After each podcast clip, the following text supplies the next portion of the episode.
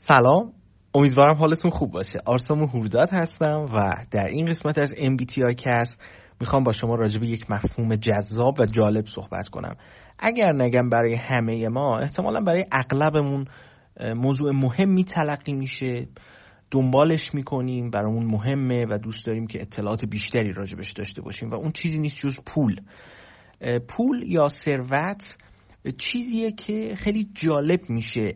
نگاه آدم های مختلف رو بهش با ابزار تیپ شناسی تحلیل کرد. ما اگر تیپ شناسی رو بدونیم و شناخت خوبی از شخصیت های مختلف داشته باشیم می‌تونیم بفهمیم که چجوری با پول دیل می‌کنیم یعنی چجوری سر و کار داریم باهاش. نگاهمون به مسئله پول چیه؟ و وقتی که شخصیت های مختلف رو بشناسیم شخصیت خودمون رو بشناسیم و نگاه خودمون رو نگاه تایپ خودمون رو حالا یا طبع خودمون رو به پول بشناسیم می‌تونیم مدیریت بهتری روش داشته باشیم. یعنی جایگاه خودمون رو می‌شناسیم و می‌تونیم احتمالا حالا هدفمون هر چیزی که هست. هدفمون اینه که پول بیشتری خلق کنیم درآمد بیشتری داشته باشیم. هدفمون اینه که ممکنه این باشه که پسنداز بیشتری بخوایم بکنیم. یا ممکنه هدفمون این باشه که پول رو برای ایده های جذاب خودمون یا توی مسیر کارهای خیر یا برای فقط و فقط حسی که در لحظه بهمون دست میده خرجش کنیم. هر چیزی که هدف ما باشه وقتی که بدونیم تایپ ما نگاهش یا شخصیت ما نگاهش به پول چگونه است بهتر می‌تونیم پول رو مدیریت کنیم و در نتیجه بیاریم توی هدفی که برای ما رضایت بیشتری رو به وجود میاره و در نتیجه جنرالی و به طور عمومی می‌تونیم رضایت بیشتری توی زندگیمون تجربه کنیم.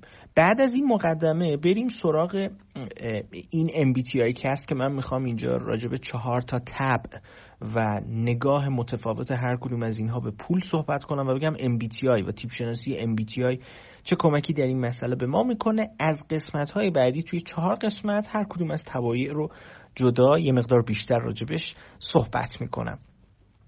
ببین بچه ها ما وقتی راجب پول و تیپ شناسی صحبت می‌کنیم. یعنی راجع به پول از منظر تیپ شناسی صحبت می‌کنیم.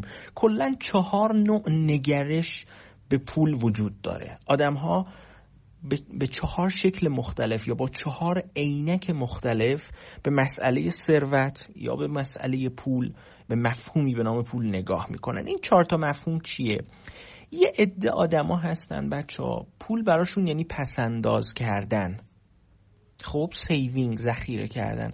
هر چیزی که از هر جایی به دست میارن حالا حقوقشونه یا پاداشه یا هر چیز دیگری که از سود سرمایه گذاریه اونها ترجیح میدن و یعنی اولویت اصلیشون ضرورتشون مبتنی بر پس‌انداز هست. میگن اینو باید جمع کنیم و نگهش داریم برای روز مبادا.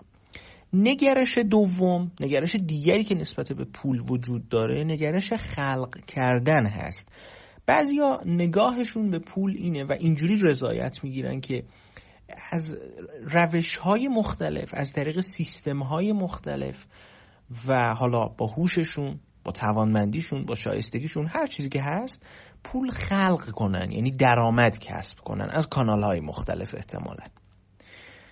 نگرش سومی که نسبت به پول وجود داره نگرش بخشیدن هست. بعضی از آدم ها هستن که تای پولی به دست میارن. حالا یا بذل و بخشش می‌کنن این پول رو یا کمک می‌کنن به بقیه یا اینکه ترجیح میدن صرف ایده ها و آرمان هایی بکنن که به نظر خودشون در مجموع به نفع آدم هاست در مجموع فاصله طبقاتی موجود رو کم می‌کنه و خلاصه نگرششون بخشیدنه. یا کمک کردن یا اهدا کردن یا یه همچین چیزهایی.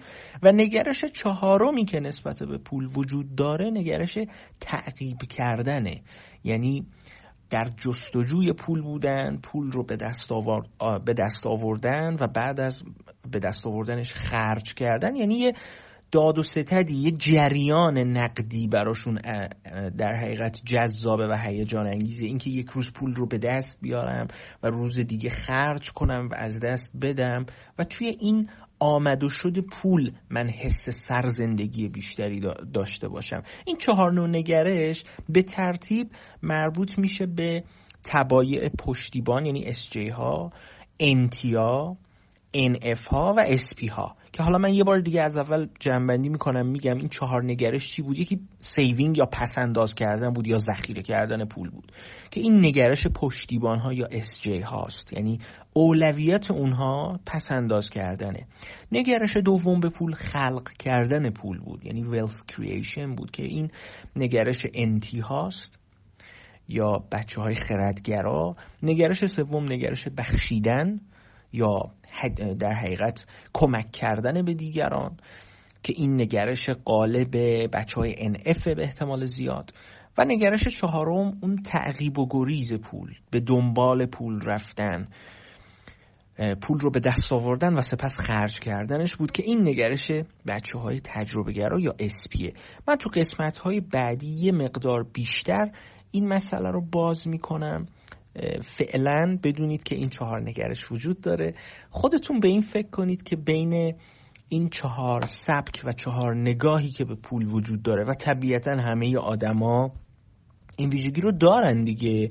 ما طبیعی یاد گرفتیم که برای اینکه مثلا برای دوران بازنشستگیمون یه چیزی داشته باشیم باید هر ماه یه مبلغی رو پس انداز کنیم. حالا بعضیا تو این مسئله قوی ترن بعضیا ضعیف ترن بعضیا بیشتر به این موضوع اهمیت میدن بعضیا کمتر.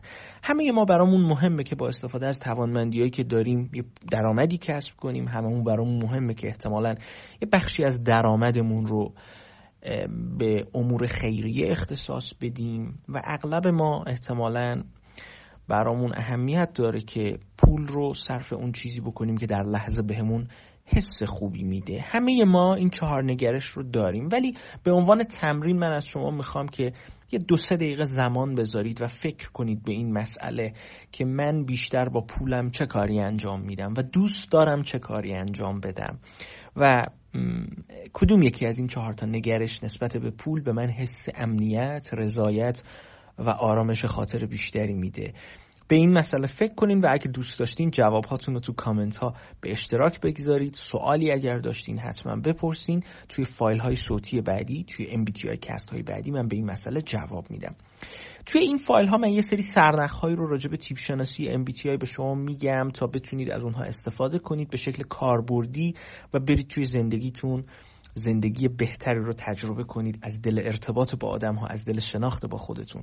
اما اگر علاقه دارید که این دانش رو یعنی تیپ شناسی رو به شکل اصولی تر و به شکل حرفه‌ای یاد بگیرین و کاملا روش مسلط بشید روی سرشت انسان مسلط بشید خودتون رو بشناسید توانمندیاتون رو بشناسید و به طور کلی اگر مباحث تیپ شناسی براتون جذابه همین فایل های صوتی که من براتون می‌ذارم یا مقاله هایی که روی کانال روی اینستاگرام و سایت وجود داره براتون جذابه مطمئن باشید که کارگاه MBTI من بسیار جذابیت بیشتری براتون خواهد داشت. چون توی یک زمان مشخص و در حقیقت توی یک جمعی که همه اونجا حضور دارن برای یادگیری تیپ شناسی مدل ها و الگوهایی رو بهتون میگم مثال هایی رو براتون می‌زنم که توی یک مدت زمان کوتاهتر و با صرف انرژی و هزینه کمتر نسبت به تیپ شناسی نگاه عمیقتری پیدا کنید و زودتر به این مبحث مسلط بشید.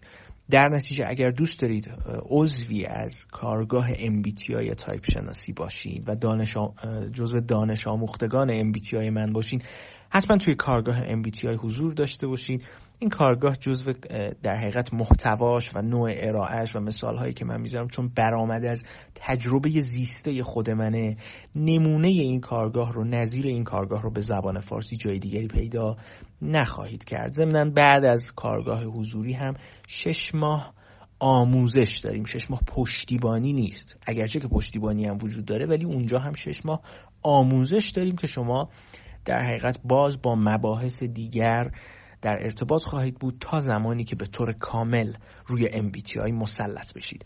مرسی که با من همراه بودین. امیدوارم که روزهای خوبی در انتظارتون باشه. من آرسام هورداد هستم از تایپ شناسی خدا نگهدارتون.